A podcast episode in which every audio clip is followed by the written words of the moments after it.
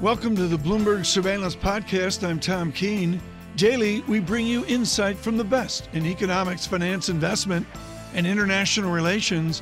Find Bloomberg Surveillance on Apple Podcasts, SoundCloud, Bloomberg.com, and of course, on the Bloomberg. We will have a news conference with President Draghi, his final one. Wow. Eight years is up. Where has that time gone? Let's talk about this market, shall we? 3M cutting forecasts, CAT cutting forecasts, Texas Instruments cutting forecasts. The market getting a ton thrown at it, and it's holding up really well. To discuss, Kate Moore, BlackRock Global Allocation Investment Team Head of Thematic Strategy. Good morning to you, Kate. Good morning. Sometimes the information content in how a market responds to data can be just as important as the data itself. That's right. The last couple of days, do they speak to that? Yeah, I think that's right. So there's there's one way to think about investing, which is it's not good enough to have the right information or what you perceive to be the right information. It's not good enough even to think about or think you have a view on what consensus thinks the right information is. You also have to get to that third degree. What does consensus think? Consensus thinks. And I think this is what's really critically important. Consensus thought consensus thought things were going to get a lot worse. And uh, we're at a place now where maybe on some of the industrial companies, we're not seeing a meaningful pickup in activity, but this pace of deceleration has slowed. And there are signs of life, and actually, uh, some words used like optimistic and optimism across a number of the cyclical sectors that are leading people to think that, you know, fourth quarter, maybe first quarter of 2020 are going to be the, the, the cyclical low. And I think that's leading these people who have been positioned for, you know, a prolonged uh, slowdown, perhaps even a recession, to take uh, to take on some of these cyclical companies again. Well, let's take this morning as an example. Euro stocks holding up really quite well. Yeah. Even after another round of disappointing PMIs. A lot of people might be saying we've seen the worst of it. Are you confident we have? You know, and the Euro stocks is a great example, actually, because if you think about this, the, back, the macro backdrop is still really weak. We have not actually gotten past that point of uh, decelerating growth. Uh, the fundamental story for a lot of the European companies, particularly domestics, don't look exceptionally strong. Valuations, it's hard to argue they're cheap, especially when you think about the companies that are producing growth Yeah. and the premium they're trading to the rest of the market. But you know, this really comes back to the sentiment where a lot of people had not Right. owned European stocks for a while. We had seen consistent outflows across all uh, European managed funds as well as ETFs. And there's a little bit of a catch up. The promise that maybe there's some fiscal stimulus, that maybe there's going to be uh, some signs of life in 2020, and the market's outperformed. I'm not sure that outperformance is sustainable. John, to what Charles Kantor said uh, with Neuberger Berman, it's idiosyncratic. Now, there's Twitter cratering down 13% off, uh, you know, lowest level since April and off uh, quarterly sales disappointment, et cetera, et cetera.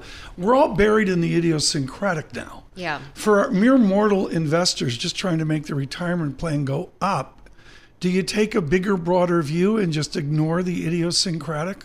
Well, I think you've made a good point, though, Tom. There are lots of very specific stories, not just in this earnings season, but in terms of market leadership throughout the course of 2019. The good news is, especially I'd say the U.S. large cap space has a um, large number of these strong idiosyncratic stories, and that's kind of what what gives I mean, the strength of the S and P. Have we ever been more miserable, John, going up 20% Yeah. year to date? I don't think so. The scars of Q4, Q4 2018 are still so deep, Kate. or 2008. And, and, and I think a lot of people are still worried about going into 2020, levered up, adding some cyclicality to their portfolios without really seeing a bottoming out in the economic data. Talk to me about the spread right now between sell side expectations and buy side sentiment. Yeah. Clearly not a precise science, but just how you interpret that at the moment. Yeah, I think there's a huge spread, actually. Uh, one of the easiest ways to gauge this is in terms of uh, cash levels and overall defensive positionings on the buy side relative to the sell side earnings expectations for the 12 month forward. And, you know, something John and I were just talking about was that if you look at this week last year, uh, expectations for earnings over the next year, in that, that case 2019, but in this case for 2020, were pretty much the same. This is another way to say the sell side hasn't significantly adjusted their expectations yet, but the behavior on the buy side in rotation, in holding higher cash, in slightly more defensive positioning um, really doesn't square with what might have been decent numbers for earnings that are in the sell side forecasts. I think people have been scared. There's been the geopolitics, there's policy, there's the growth data, and they're very, very concerned that the duration of this cycle Right. uh, is too long. At BlackRock, what's the percentage of people that have enjoyed this bull market? Has this been the all-time loneliest up of the last one year or two years? Uh, percentage of people who've enjoyed it in 2019 or, you know, I'll take course- 2018, Yeah. 2017. You know, I, I get the feeling it's actually pretty lonely. That a lot of people, because of these idiosyncratic geopolitical corporate stories, have just said no, or they're not in fully. Yeah, they even when you are invested, I think the anxiety level and the fear that something could really reverse the market is much higher than it has been in any of the post-crisis period.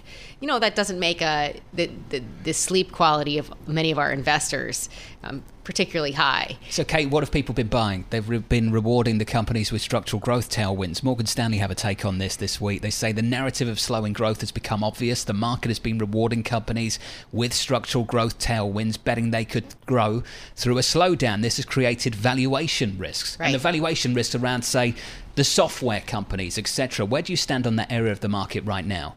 Yeah, look, there are some pockets of the market. Software is an obvious example where valuations had become quite extended, uh, and where actually revenue Yeah. revenue growth was not going to really come through. Uh, not even just at the back end of 2019, but the chances of it coming through in 2020 were down as well.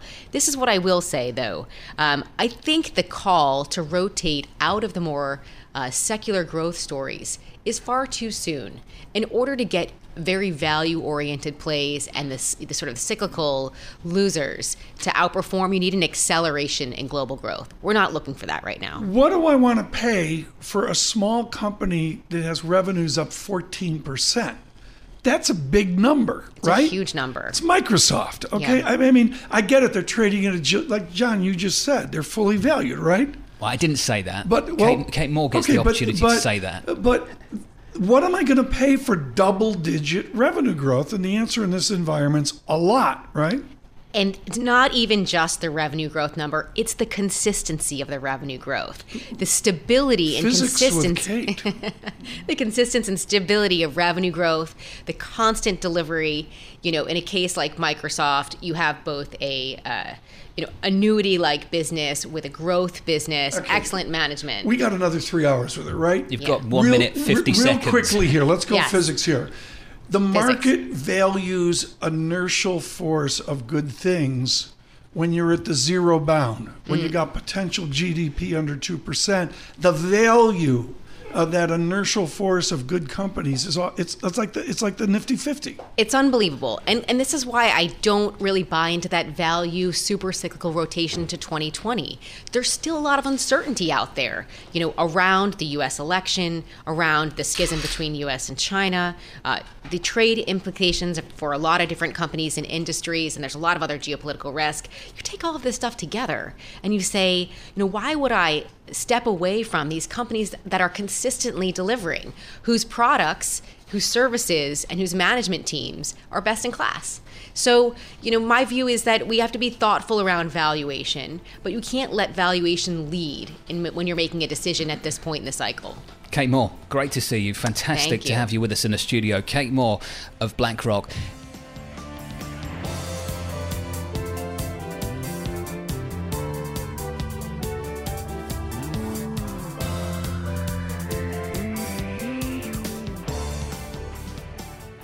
Want to give you context, and we can do that from, without question, the most emotional book on the euro I have ever seen. It was written five years ago.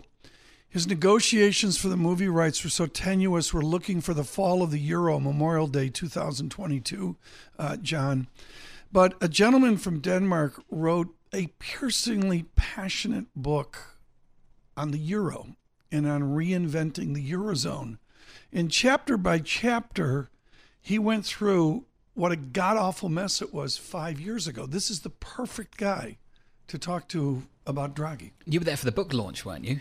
I was. When was this? 2014? Was, yeah, 2014. In and around The party was three, four hundred people. I, you know, I, I just, you know, I, I didn't talk to him. I didn't get an invite. He was so large, I, I, I couldn't even talk to him at the party. Walked away from Nomura, set up his own shop. I just Great picked, to have him I with just us. picked up three books and left. Jens Nordvig, Exante Data founder and CEO. Good morning to Jens. Good morning. I don't know quite what to say, but uh, anyway, thanks for the intro. Eight Here's what. I'll say. When's the next book? It was so good. When's the next book? I, uh, writing a book takes a little bit of time, so I have to get approval from my wife before I'm allowed to write a second one. Eight years is up, Jens. 2011, President Draghi takes over the ECB. Eight years later, he steps down. What's his legacy? So um, he, everybody says he saved the euro. He did have a very important uh, contribution to ending the euro crisis. He had a very important contribution to sort of breaking new ground for the ECB. Right? We had the Maastricht Treaty. It was supposed to be not legal for the ECB to buy any government bonds. And uh, he made it legal essentially, not without. Uh, he didn't change the legal text, but the interpretation of the legal text is totally different now. And I think if we can think about in very concrete terms, like think about Italy, over the last few years, we've had tremendous political uncertainty. That was the main point of my book that the next crisis was going to come from political uncertainty, right? And despite of that uncertainty, because there's such a belief that the ECB is there to provide backstop, we had limited tension in financial markets in Italy. We clearly had big moves up and down on BTPs, but it never turned into like a financial crisis dynamic. And that's because of the changes Draghi have done. That's his legacy. Trichet let the redom- redenomination genie out of the bottle. Can we ever get it back in? So um, it all comes down to whether there's public support for the euro. So if you go and look at opinion polls, it's actually pretty striking that we have all this pessimism about growth in the eurozone, all the troubles that exist in the EU with Brexit and so forth. And then you ask people on the ground, do you want to keep the euro? In every single country, support for the euro is high, and in many countries at a record high. Uh, obviously, in Italy, support is lower than other countries, but support is going up again. So it is quite interesting, given all the pessimism that is out there, that the euro is kind of liked. Um, part of your wonderful ability here is to figure out the legacy of all these people. You do this out of our house, your academics in Denmark. Draghi is MIT. Draghi is fundamentally this twisted Anglo-Saxon feel. Do they revert back to a Trichet Duisenberg old world ethos, or has he permanently changed the the theoretical structure of historical Europe versus a more British or more American economics? Well, I think uh, that is a big question, and uh, I think one of the reasons why we had such a controversial decision at the last meeting Yeah. was that Draghi wanted to set the tone for the next four years as well.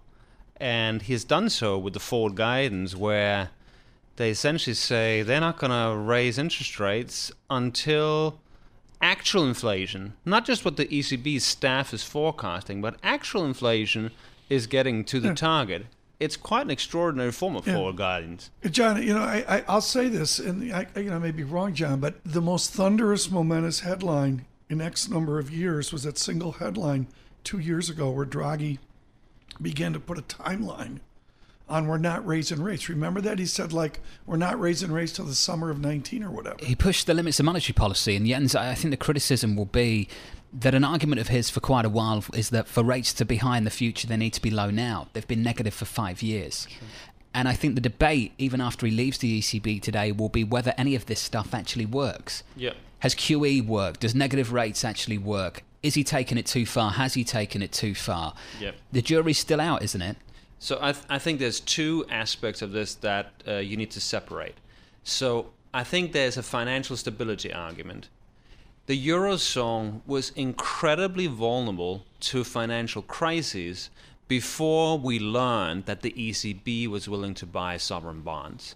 That part of legacy, I don't think you can doubt. The other part of legacy pertains to inflation. And there, it's a much uh, tougher thing to, to, to sell that he has been very successful uh, you can look at where core inflation is now after essentially maxing out monetary policy, and we're close to 1%. We should be close to 2%, right? So I think he's been cr- incredibly successful in terms of reducing the risk of financial crisis. He's not been particularly successful in terms of getting inflation and inflation expectation up to the target. The way I've told that story essentially is by saying the first half of his tenure underlined the power of the ECB, the second half highlighted its limitations. Let's push things on. President Lagarde She's got a tough ask. A lot of people, especially on this side of the Atlantic, and I find it really interesting. I don't know what your conversations have been like with clients, Jens, but many people on this side of the Atlantic seem to believe that a President Lagarde can get European politicians to do something that Mario Draghi could not. And that's if you have the fiscal space, use it. Yeah, I think there's this perception that she was in charge of fiscal policy in France, and therefore she has some kind of magic power to uh, make sure the coordination between the central banks and the fiscal authorities somehow uh, gets much, much better. I think it's a bit more complicated than that. Were negative interest rates in your book? They were not. They that's, were not. That's stunning. Yeah. That's just stunning. It's hard to predict the future, isn't it?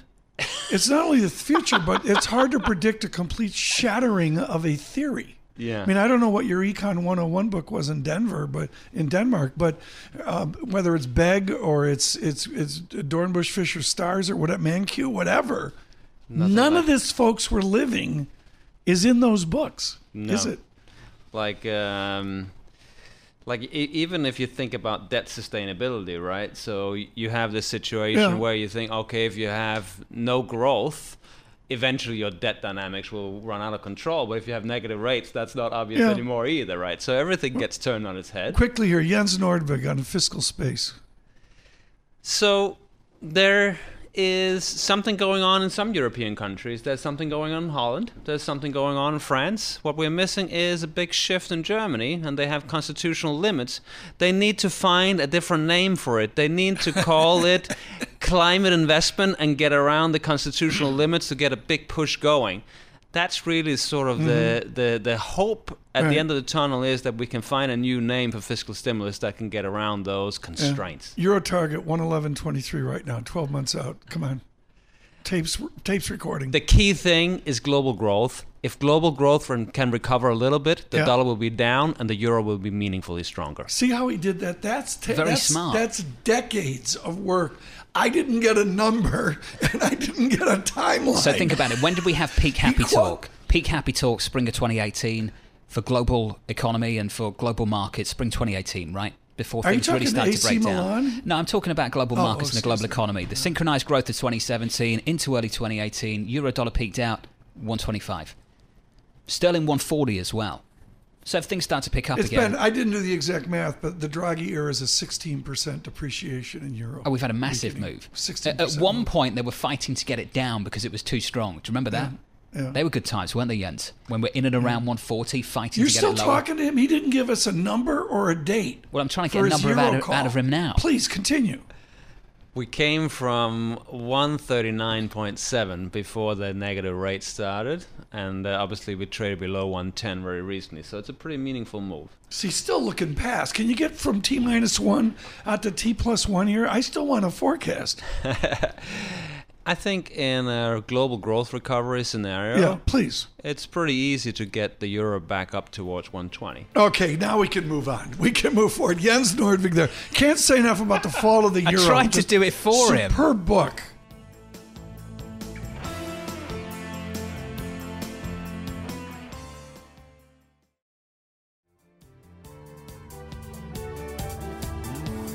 We can talk about someone that used to oversee the market operations of the ECB, the man that in this position would typically Thrilled be executing the monetary us. policy. Yes. Really pleased to say that Francesco Papadia joins us now, former ECB Director General of Market operations, overseeing market ops through to 2012 at the ECB. Francesco, good morning. Great to have you with us on the program. Good morning to you a big focus at the moment on what the ECB can and cannot buy, and if they want to commit to 20 billion a month open ended, where will they be looking? What are your thoughts on that at the moment, Francesco? I think uh, that uh, the latest information we have on this uh, is that, that they can go on for quite a while. Uh, quite a while could mean uh, one more year. Um, they would not uh, bump uh, into the limits uh, for the uh, Germany, which is of course the biggest the biggest problem.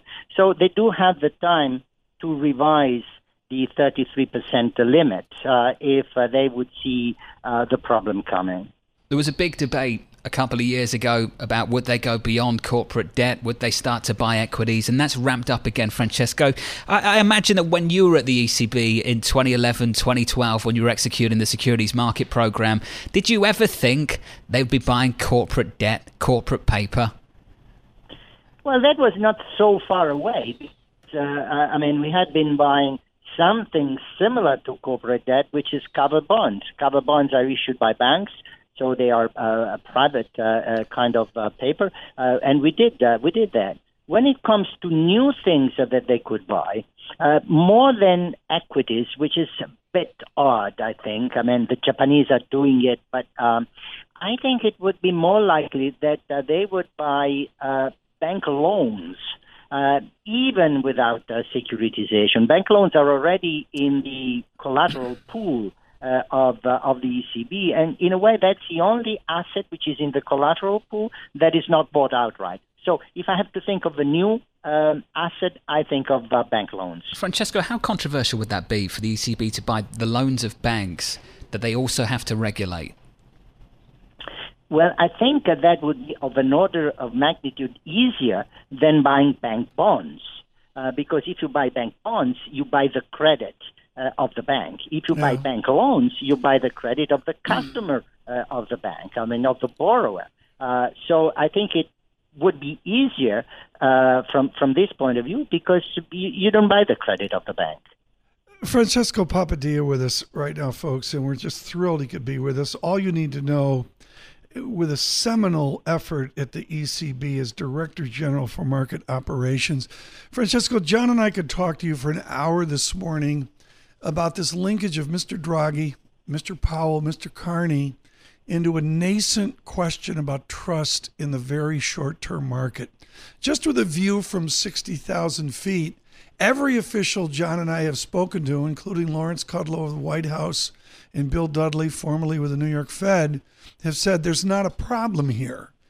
Is there a problem brewing, brewing or existent in that very short term overnight trust market?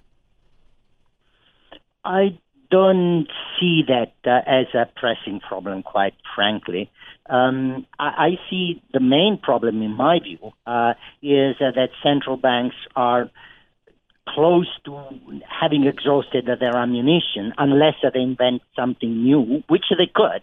Um, but unless they do invent something new, the unconventional measures, in my view, uh, are close to having uh, finished uh, their uh, their effectiveness. Uh, so I don't see a problem of trust. Um, I see a problem of effectiveness, if you wish. The vectors, if you take a log chart where slope matters, folks, and you look at the build out of the balance sheets of the different major central banks, do you have confidence in the mathematics and calculation of the appropriate level of assets at any given central bank? Well, I think uh, that uh, the mathematics of this, as you say, has changed a lot and keeps changing. Um, because what used to be normal in 2007, 2008 is no longer normal, and there is no prospect that, that we will get back to normal. And the repo story in the United States is very meaningful in this, and it's throwing a lot of information for all central banks about the liquidity demand by uh, by banks. And this right. forces, in a way, to, to think again about this issue. Well, it's almost, and I say this with great respect for your public service, it's almost learn as you go. What are you learning as you go from the data? John, can I say day by day almost from the New York Fed? What are we learning with each of these auctions and each of these processes? Well, exactly that uh, the we have in the United States, uh, and but that applies to Europe and, and Japan as well. Uh, I mean, the level of reserves that banks have with a central bank is a large multiple, but a very large multiple of what it was before uh, the crisis. And everybody thought that that was quite enough uh, to satisfy the demand of liquidity uh, by banks. I mean, what is happening in the repo market? I've seen that the Fed came in with even larger operations just uh, just today, shows that we are not understanding exactly what is determining the uh, demand for liquidity by, by banks. We, we have a view that the regulation has something to do, uncertainty has something to do, but I don't think that we have mm. a full view. So what we are learning is what is behind the liquidity demand of banks. Uh, Francesco, just a final question from me to wrap up this interview. You left the ECB shortly after President Draghi took over the presidency of the European Central Bank. A, final word from you on his legacy. Well, I, I, I, I always stress and uh, that there is more continuity uh, than people think between different presidents. Uh, for instance, I think that, that the difference between uh, Draghi uh, and Trichet has been vastly exaggerated, and I find confirmation of this in the fact that, that Trichet recently came with a strong defense uh, of Draghi's Draghi's ECB. So, in, in in thinking about the legacy of of, of Draghi, I think one should see that on a line that, uh, in a way, started with uh, Trichet, that was the first one to take unconventional measures, uh, and continuing was developed by Draghi more than any kind of rupture uh, between the two. Let me just add that uh, after having left the ECB, I'm now with Bruegel uh, as a senior fellow. I should say that. I'm so sorry I did not mention that earlier. You can blame me for that, Francesco. Francesco Papadia of Bruegel, and also yes. formerly the ECB Director General of Market Operations. Always great to get Francesco's is, thoughts.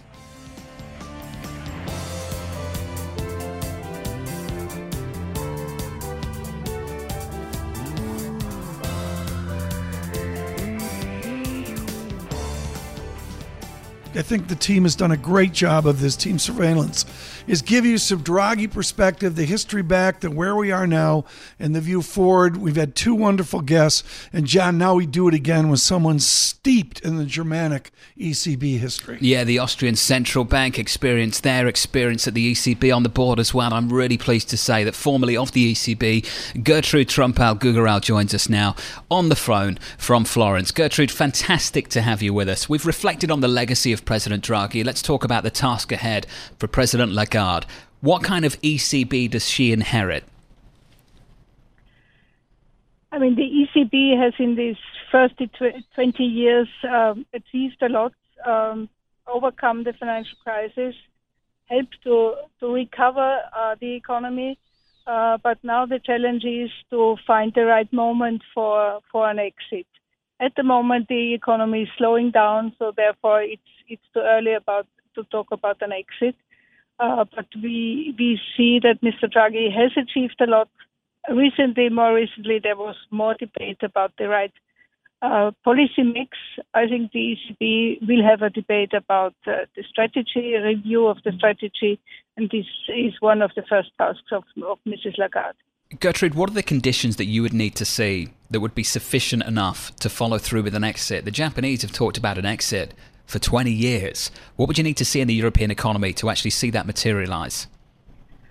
I would say solid growth rates, um, sufficient progress on um, single market, on uh, banking union, uh, and also, um, let's say, readiness of fiscal policy to contribute to to uh, solid economic growth.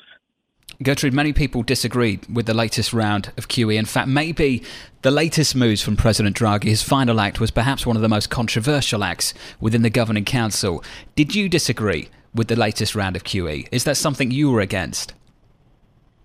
Um, I'm no longer a member of the government. No, I understand that, Gertrude. You know? Of course, fully. Yeah. I've introduced you but as formerly of the ECB, but your thoughts as they currently stand, is that a decision that you uh, disagree with? I mean, you, you need to have the full picture when you take this decision. I think it is, uh, it was very controversial to make an additional, um, let's say, rate cut. Um, I think it is, um, yeah, it's important to think about the stabilization of, of rates and uh, normalization of rates as soon as the as the uh, economic situation allows it. Yeah, we are not yet there. It will take time, but the negative consequences of of uh, low interest rates are visible in the economy. You see it in the, I would say, in the asset prices. Uh, you see it in the uh, savings plans. Uh, so there is um, some fear in the in in the public also that um, yeah. the policy is too loose. But I think for the time being there is no possibility to change it. But uh, it's important to be aware of the negative uh, side effects of of the accommodative policy. Now, uh, Dr. Tumpel Gugerell, thank you so much for being with us today. Gertrude thank you. Tumpel Gugerell uh, of Austria, and the former uh, vice governor of the Austrian Central Bank. And you hear there, John, something that is somewhat unfamiliar to American listeners. There's that Germanic that we associate with Axel Weber, Otmar Issing, with Tumpel Gugerell. They have a decidedly different view in many of the 27 nations. Yeah, more recently, the former governor of the Austrian Central Bank as well, Governor Ewald Nowotny, a, similar take Nowotny from him. Say? I, I missed a similar take from him as well. He's now left the Austrian Central Bank, but certainly that was his view too. Thanks for listening to the Bloomberg Surveillance Podcast. Subscribe and listen to interviews on Apple Podcasts, SoundCloud, or whichever podcast platform you prefer. I'm on Twitter at Tom Keene. Before the podcast, you can always catch us worldwide on Bloomberg Radio.